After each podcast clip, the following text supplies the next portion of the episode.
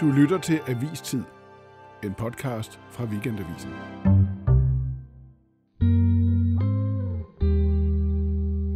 Godt nytår til dig, Fris Arne Petersen, og velkommen her til første udgave i dette år af Avistid, som jo i dag skal handle om krigen i Ukraine. This is what the merciless bombardment of a city looks like. Det vi hører her er klip fra BBC's reportage fra fronten i Bakhmut i forgårs. Pretty much every second you hear the sound of artillery fire. You can tell every minute. Bakhmut ligger i Donetsk, en by, der er fuldkommen smadret nu. Både russiske og ukrainske soldater kalder byen for kødhakkeren, fordi så mange mennesker dør lige her. Nu er krigen snart varet et år. Tror du, Fris Arne Petersen, at den slutter i? Nej, det gør den desværre ikke, fordi der skal en formel fredsaftale til juridisk folkeretligt at slutte sådan en krig, som vi har oplevet her. Men jeg tror, der er en realistisk chance for en våbenhvile, og dermed slutter krigen jo de facto, fordi så får vi en lang våbenhvile, hvor I alle kan besinde sig og lade diplomatiet vinde. Fris, du har været 42 år i statens tjeneste som diplomat. Du har været direktør i Udenrigsministeriet, ambassadør i USA og Tyskland. Når man har fulgt med i udenrigspolitik, som jeg har i mange, mange år, så har du ligesom haft alle mulige roller. Du har altid været der som en vigtig person, en stemme. Nu er du pensioneret, øh, så nu er din stemme jo også blevet tydeligere, kan man sige. Du følger opmærksom med begivenhederne i Ukraine og Rusland, og vi skal tale om, hvordan den krig skal slutte, fordi krige slutter på et tidspunkt. Det er det, den her udsendelse handler om. Velkommen til dig. Mange tak.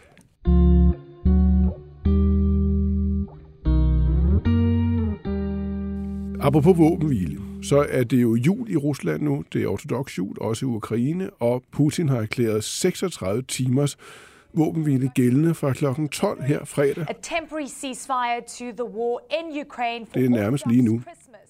Det opfatter jeg som helt ekstremt hyklerisk og fuldstændig kynisk. Hvad tænker du om det?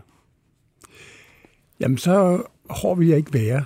Selvom jeg har den lange karriere og burde være kynikerne af os to, så tror jeg ikke, jeg er det i den her vurdering. Fordi jeg tror, at den russiske ortodoxe kirkes appel om en våbenhvile, ensidig øh, og måske overraskende for mange, egentlig passer godt ind i det billede, jeg tror, jeg har af Putin og hans adfærd. Han vil gerne være civiliseret, kultiveret, i overensstemmelse med russisk historie. Altså, hvis man nu siger, at det her det viser, at Putin er totalt gennemhyklerisk, fordi han forsøger på, med denne våbenhvile at vise russerne, at han vil deres bedste. Han vil det bedste, som du siger.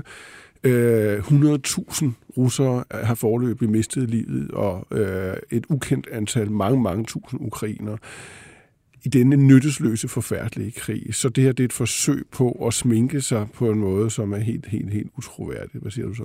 Jamen, det kan man godt fremstille som, men samtidig er det også et forsøg på at respektere, at det er russisk kultur og kristendom, at komme den ortodoxe jul i hu. Og det skal han. Hvis han ikke har gjort det, ville han have begået en fejl efter mange, tror jeg, ikke bare den russiske ortodoxe kirkes overhoveds opfattelser, men også andre i det russiske samfund. Det ville have simpelthen været barbarisk.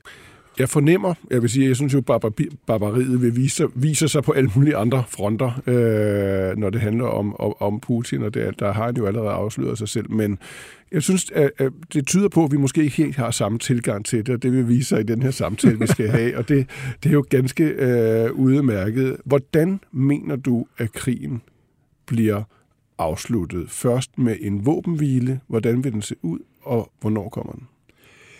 Jeg tror, at det, der er sket øh, for os i Vesten øh, med den enorme succes, det har været at gå sammen om de mest vidtgående sanktioner mod Rusland på grund af krigens førelse, har skræmt Putin, samtidig med, at hans militærapparat har været så fuldstændig ineffektivt, udygtigt, at det har chokeret alle. Den det nederlag, det har været for ham at se os gå sammen i øh, Vesten, EU, NATO, USA, den har, tror jeg, i den grad givet Putin nederlag på alle fronter. At han skal som en nogenlunde rationel aktør overveje, hvordan han kommer ud af den her krig, uden at få det strategiske mål, han ønskede, mm. nemlig at besætte Ukraine og stoppe NATO's østudvidelse. Og den skal vi chance, skal vi erkende og se og tage, fordi krig er så uhyggelig, som det er. Hvor, hvis jeg spørger, så, hvis jeg spørger, hvor, hvor, hvor, hvor, så hvis jeg spørger, hvornår og hvordan vil den våbenhvile udfolde sig? Scenariet er, at, at, at Biden og hans folk tager fat i Macron, den mest strategisk tænkende af vores europæiske ledere, tager fat i øh, øh, Sunak, som ikke har nået at få rigtig udenrigspolitisk erfaring, men er en dygtig gammel finansminister og nu premierminister. Øh, nye britiske premierminister. Og selvfølgelig den tyske kansler og siger, vi vil støtte Ukraine hele vejen. Vi vil vedtage nogle principper, som vi har stået fast om hele tiden. Intet om Ukraine, uden Ukraine. Men vi skal prøve at presse både Zelensky og Putin ind i en våbenhvile, og så skal vi lave en fredsproces. Mm-hmm. Og det er ikke kun en fred mellem Rusland og Ukraine, det er jo også en fred mellem Rusland og hele Europa og USA i fremtiden, så vi hvor, kan leve i ro og fred hvor, sammen. Hvor, hvornår vil det ske, formoder du, med den øh, viden og erfaring, du har? Jamen, jeg vil, jeg vil tro, at der, hvor vi er nu i den her ikke så barske vinter, som den kunne være blevet, der er det hele tiden overvejelser. Også fordi det indrigspolitiske ur, for eksempel i USA, tjekker. Der er i det flertal, der kommer til magten nu, en stigende, ikke uvilje, men, men, men, men øh, betingelsesrække, som amerikanerne, politikerne med rette vil have opfyldt af ukrainerne. For eksempel på, hvor deres økonomiske bistand, militær bistand går hen, og hvordan den skal anvendes, mm. og hvor meget der skal bruges, og hvor lang tid det skal og gå. Og hvor meget opbakning folkeligt der er i Europa og i USA. Og i USA, ja. og det vil altid risikere at falde, og derfor er det, det er et, et, et we, are, we are on a high lige nu, mm. politisk støttemæssigt, enighedsmæssigt, også i Europa. Så det du ser for dig, det er, at de vestlige, Ukraines vestlige allierede, USA og europæerne, sammen, og det må jo være sådan, det er, vil presse Zelensky til forhandlingsbordet. Vil sige til ham, nu det er tid til at forhandle nu med Rusland. Ja, vi synes, at det vil være godt for dig, for dit land, for de tab, du har lidt, for den omkostning, mm. du har betalt, at tro på os, at vi vil dig og dit land, jeres frihed, jeres suverænitet, og vi vil støtte jer, men vi skal lave en våben. Lad os lege lidt med tanken. Det kan vi jo godt gøre, uden at risikere så meget. Vi sidder jo bare her ved det her bord. Er det, forestiller du, det bliver øh, i næste uge, eller er det til foråret? Hvad, hvad ser du for dig? Jamen, jeg tror, øh, vi skal helt frem i marts-april. Okay. Men jeg vil ikke blive overrasket, mm. hvis, hvis det sker før, fordi det giver logisk set og politisk set, økonomisk set, sikkerhedsmæssigt mest men, men, set. Men må jeg så spørge dig, Friis, altså lige nu taler alle om en russisk optrapning. Øh, der går rygter om en invasion fra Belarus, at Putin overvejer at forsøge at tage Kiev igen, altså nordfra med hjælp fra, fra hvide russerne. Øh, Russerne har gravet sig ned mod øst, som, som vi talte om i starten af programmet. De har annekteret fire regioner i Ukraine og påstår, det er ultimativt. Han siger det hele tiden, og de har ikke engang indtaget alle de fire regioner. Øh, øh, så, så fredsforhandlinger, that would be a good idea i fantasien, Fris, fordi hvor søren ser du det realistiske Jamen det realistiske ligger jo i, at vi også i Washington, i Berlin, i London, i Paris, men også i mange andre hovedsteder har meget svært med den her krig og omkostningerne ved den og, og skal holde øh, virkelig mange forskellige grupper sammen. Hvis man ser på den nye italienske regering, Giorgia Melonis øh, regeringskoalition, der sidder altså nogle rigtige venner af Putin, ja. som Silvio Berlusconi, der sidder der Ligas leder, mm. Matteo Salvini. De har det rigtig svært med den her krig, og det er fortsætten i Ungarn. Og der er mange steder, hvor det virkelig er demokratisk politisk en udfordring. Økonomisk er det også stort øh, og dyrt, og militært er det altså også. Og så tror jeg, man skal holde fast i, at for folk som Biden, en god, jeg har sagt, europæisk, katolsk mm. kristen, der er det, der sker nu, et nederlag. Fordi krig er altid et nederlag for diplomati. Du skal lige høre, hvad CIA-direktør, altså Bidens egen CIA-direktør Bill Burns sagde her lige før jul.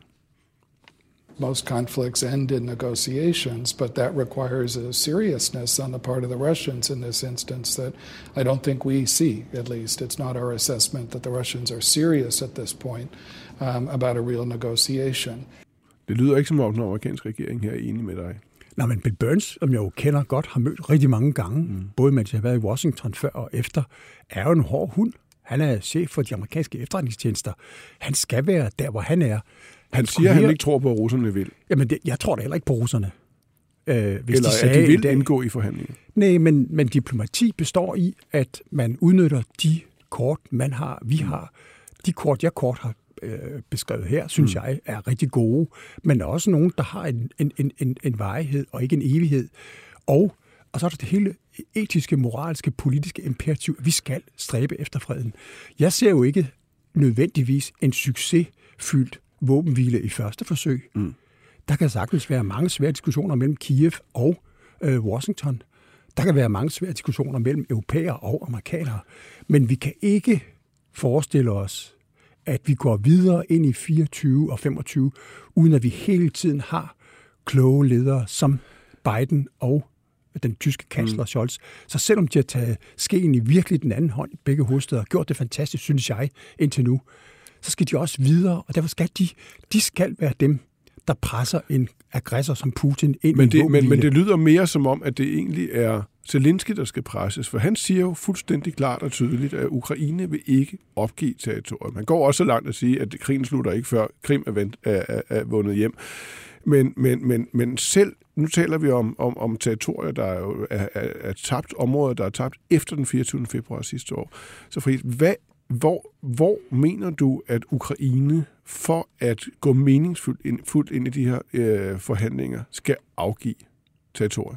jeg, men, jeg mener til, faktisk ikke, at, at man skal overhovedet forsøge at besvare det spørgsmål, når man laver en våbenhvile. Når man laver en våbenhvile, så er det for at få våbnene til at stoppe, øh, myrderierne på begge sider til at stoppe, øh, anarkiet til at stoppe, få, få genskabt en mulighed for at starte en fredsproces, i hvilken alle ting skal op, mm. og hvor vores mål selvfølgelig skal være at støtte Ukraine i lige præcis det mål, som må være det eneste rigtige, at forsøge at få Ukraine til at være helt og frit igen ukrainsk. Men hvad men, vil være men, dit råd? Hvad vil være dit råd til, til Zelensky her? Fordi han, han, han skal, hvis alt er oppe i, det, op i luften her, og man faktisk går ind i forhandlinger på en meningsfuld måde, hvor, hvor russerne jo siger, vi, øh, vi, vi er ikke en tom, vi, vi, vi, vi, vi skal beholde de fire regioner, som jo er blevet annekteret. Altså, vi taler om områder, der er blevet annekteret af Rusland. Så hvad vil dit råd være til den ukrainske præsident her, øh, i forhold til den fleksibilitet, han, han bør vise? Han bør tænke sig rigtig godt om, fordi hans eget land er virkelig presset. Jeg tror, der er 7 millioner ifølge FN, der er kigget på det i morges. Ja. Ukrainer, der er flygtet ud af Ukraine. Og hvad ligger der i det at tænke sig godt om? At, at, at kigge på alle de her data. Kig på 7 millioner ukrainer flygtet det, ud det, af det eget han, land. Det ved han nok godt. 7 millioner er ja. internt fordrevne. Alt det ved han. 6 millioner er i den del af Ukraine, der er besat af Rusland. Jeg tænker, han tænker nok på det dagligt. Det er ikke en holdbar, langtidsholdbar situation. Han skal forsøge at stoppe den blødning, det er. Han skal forsøge at sige til en tysk kansler, som også har indholdspolitiske problemer med at gøre det, mm. han gør. Også, mener du også, at han bør overveje det? Hold den mulighed åben selv hvis det indebærer at opgive områder, som Rusland har taget efter den 24. februar sidste år? Nej. Jeg, jeg, vil, jeg vil mene, at, at, at den eneste rigtige øh, tilgang for Ukraine med støtte af hele øh, enige NATO, Vesten, EU, USA, det er at gå efter det, som naturligt tilhører Ukraine, altså en genskabelse af Ukraine før. Hele Både, Ukraine? Ja. Også skal, før 24. februar sidste ja, år? naturligvis. Men det er jo helt, det er jo helt usandsynligt, men det, sådan Putin skal, ved den sådan skal enhver fredsproces starte. Og, og, det, og russerne er jo heller ikke i en situation, hvor de kan blive ved med. Altså, jeg har set danske eller europæiske militæranalytikere kommentere Putins situation den er elendig. Men det, det er jeg og, enig med dig i, men, og, men og, synes du, der er noget, der tyder på, at, at Putin på nogen måde fremviser en lille bitte sprække i retning af at ville opgive Krim. Altså det... hele Ukraine, med alt det, der er sket. Altså hvis jeg skulle bryde mit eget princip med aldrig at tænke, hvordan skal en fredsproces ende, og tænke ind i Krim, mm. så vil jeg sige, at den adfærd, vi udviste i 2014, og der tænker jeg altså på hele Vesten, men også på et land som Kina, mm. som med stor irritation måtte anerkende, at Rusland krænkede den vigtigste mm. kinesiske doktrin og ændre øh, staters suveræne ja. territoriale integritet. De vil også have svært ved at acceptere en fredsløsning, for eksempel, mm. hvor Rusland får ændret med magt, med militær aggression, et andet lands Men jeg territorium. Synes, jeg synes, vi befinder os i en helt et drømmeunivers lige nu, fordi det, altså, jeg forestiller sig, at Putin, også med de mennesker, der dog omgiver ham, altså de høge, som presser ham, ja. ikke for at trække sig, men udvide krigen, og den diskussion, der er i offentligheden i, i, i Rusland, og den måde, Putin selv har præpareret sin befolkning på, at Rusland skulle trække sig selv fra, fra de områder, som Ukraine ønsker. Det Der er, kan- der det er kan totalt virkelig- usandsynligt, jeg tror- jeg tror- uden et russisk nederlag. Martin, det og er det godt, er der, at vi er. vi befinder os i et drømmeunivers, men det skal vi for at skabe fred og stabilitet imellem, ikke bare Rusland og Ukraine, men også mellem Rusland og hele Europa så lad os og den vende, vestlige verden. Så lad os vende den om. Lad os vende den om, så sige, okay, hvis vi for, forestiller os, at Putin skal gøre indrømmelser, mange indrømmelser, så er der jo mange, inklusive mig selv, der vil sige, det kræver et fuldstændigt russisk nederlag i den her krig. Men du mener, at det er en fantasi at forestille sig, at Rusland kan, at krigen kan fortsætte indtil et sådan nederlag indtræffer. Hvorfor det? Jamen, jeg tror ikke, at øh, hverken øh, Zelensky, den ukrainske befolkning, den ukrainske øh, infrastruktur eller land som helhed kan holde til, at den her krig fortsætter uendelig tid. Mm.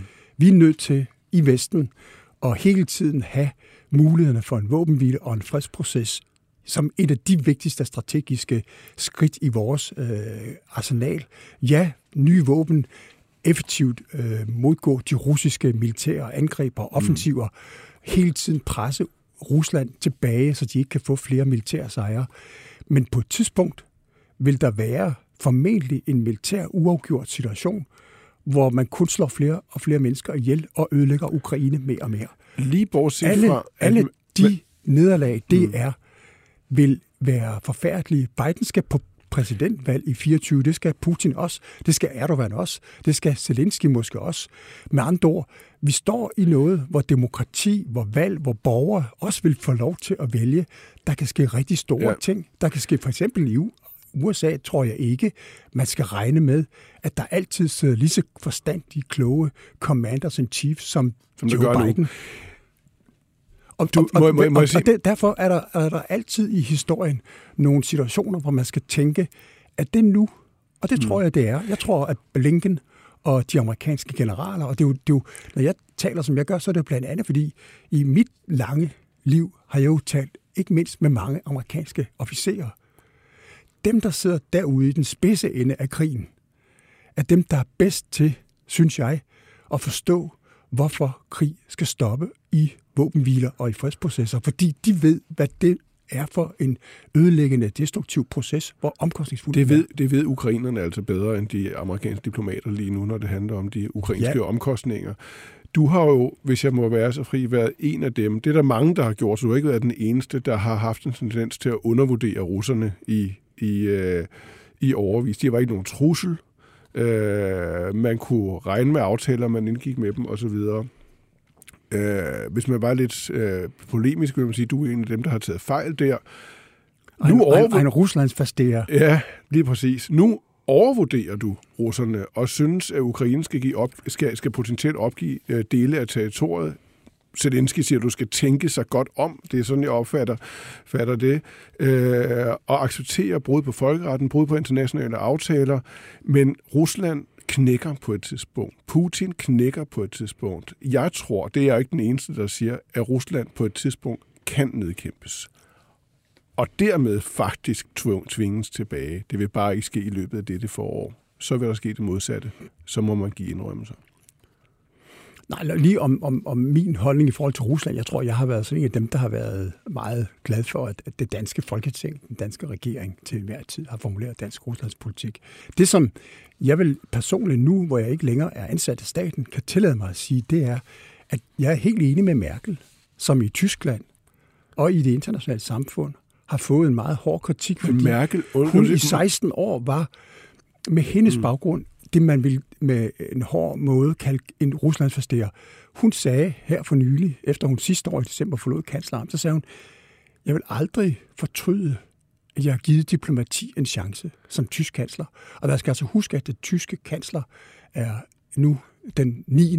Men de er altså en befolkning, der i 2. verdenskrig dræbte 26 millioner men, russere. Men, men, men og den historie, Merkel, som jo har, som, som har stået i spidsen for en, hvis man skal også skal sige det lidt spidst, en fuldstændig forfejlet Ruslandspolitik, som jo har gjort os afhængige af russisk energi, som, har, som i alle årene har droslet ned på, på vores evne til at modgå russerne mod øst militært, som, som altså på alle mulige måder har undervurderet russerne.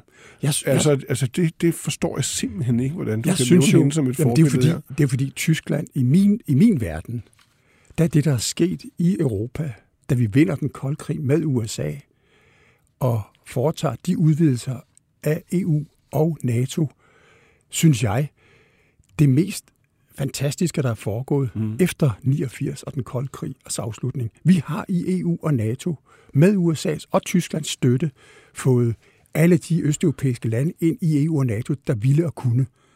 Med andre ord, vi har stabiliseret, vi har konsolideret europæisk retsstat og demokrati. Ja, men og det har, jo, det har jo ikke noget med det her at gøre. Rusland er i den konkurrence med os blevet den store taber, og før 24. februar, før Krim-annekteringen, vidste vi godt, at det eneste Rusland nærmest kan, det er råvareproducent, energiproducent og verdens største Men det er atomarsenal. Derfor, det er og det er den eneste respekt, vi har for dem.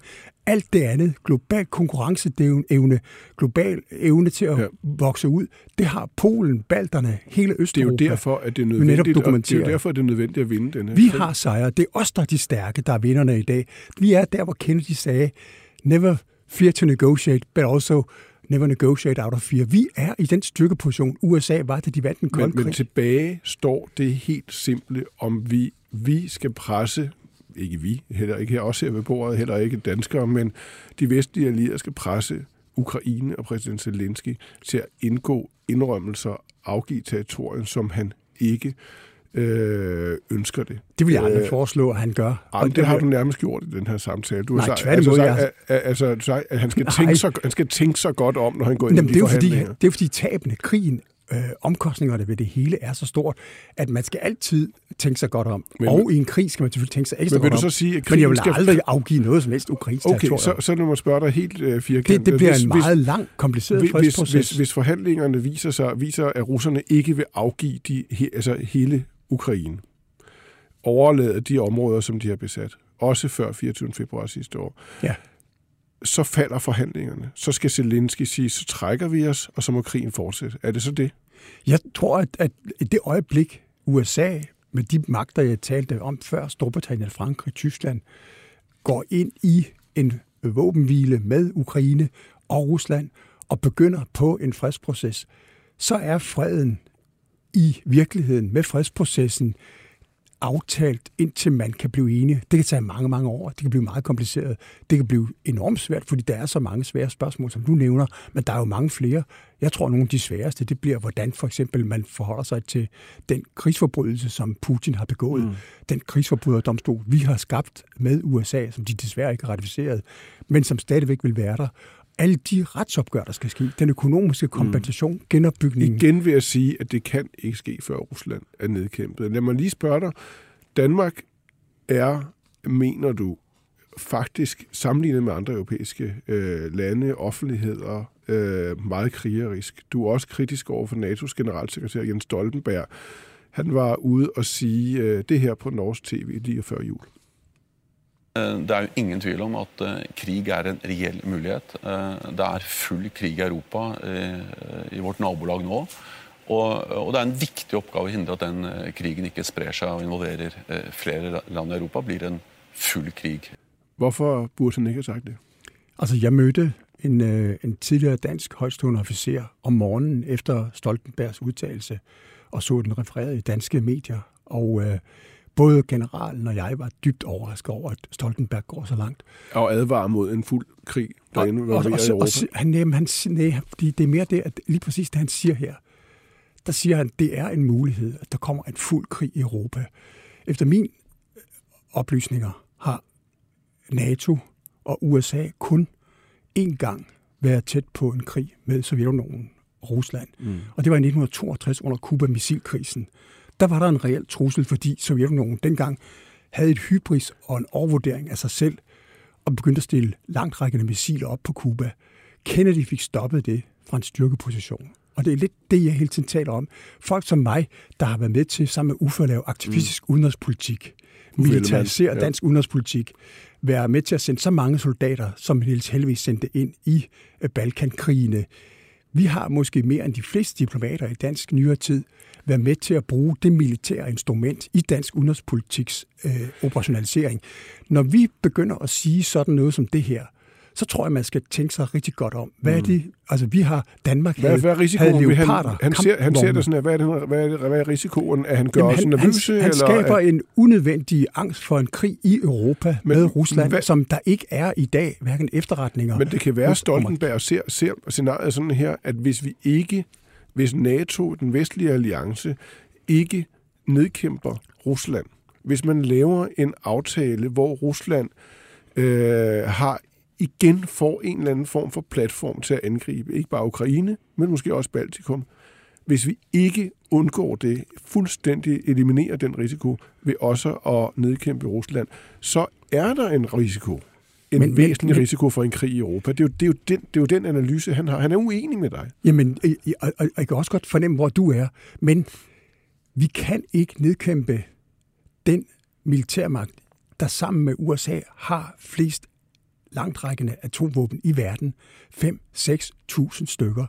Vi er nødt til i Europa og USA at slutte fred på et tidspunkt med Rusland, så vi kan leve i fred og fordragelighed, i stabilitet med Rusland. Det skal være verificerbare våbenkontrolaftaler.